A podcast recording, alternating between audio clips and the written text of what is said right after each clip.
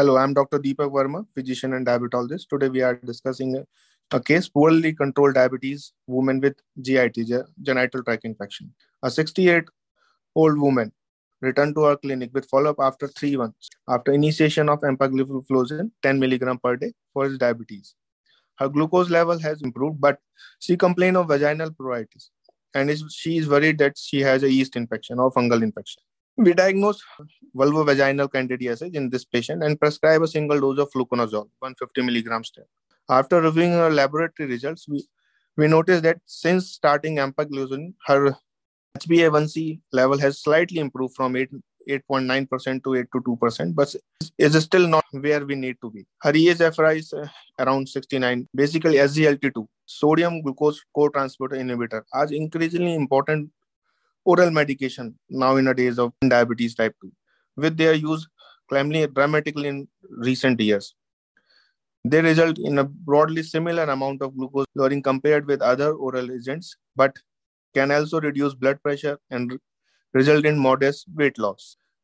In addition to their glucose lowering effect, large-scale clinical trials have demonstrated result reduction in the cardiovascular and renal outcomes in high-risk group with type 2 diabetes, as well as benefit in patient with heart failure wherever or not they have type 2 diabetes. SGLT2 reduce hyperglycemia in patient with diabetes by increasing urine urinary excretion of glucose. This induced glycosuria increase the risk of GIT, genital tract infections. On both clinical trial and observed studies demonstrate that it's around 2.5 to 6 fold increase in, in the genital infection in people using GLT as compared with the control. Development of genital mycotic or fungal infection is more common with SGLT2 inhibitor.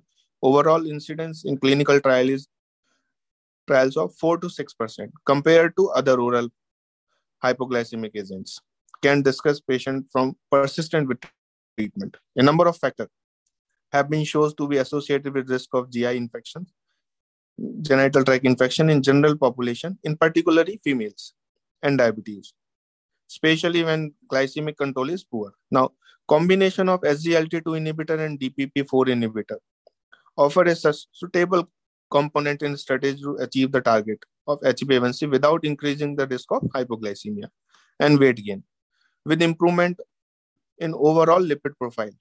A reduction in the incidence of genital infection associated with GI SGLT2 inhibitors has been reported with when DPP4 is added, perhaps because of better glucose control, although other possibility mechanisms remains to be investigated. In clinical practice, the risk of urinary tract infection may be barrier preventing patient from receiving or continuing potentially life-saving therapy.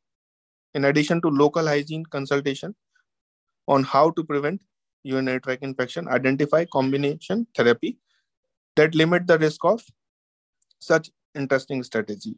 The putative mechanism whereas DPP4 may moderate SGLT2 associated urinary tract infection deserves some com- comments. By far, the most straightforward explanation is that DPP4 and SGLT2 combination reduce glycemia and glycosuria more than SGLT alone, therefore resulting in the protection of glucose control. DPP4 activity is present with some yeast, molds, and bacteria, and its inhibits may directly modify microorganism function. Their high susceptibility and sophisticated hypothesis need to be tested experimentally. Thank you.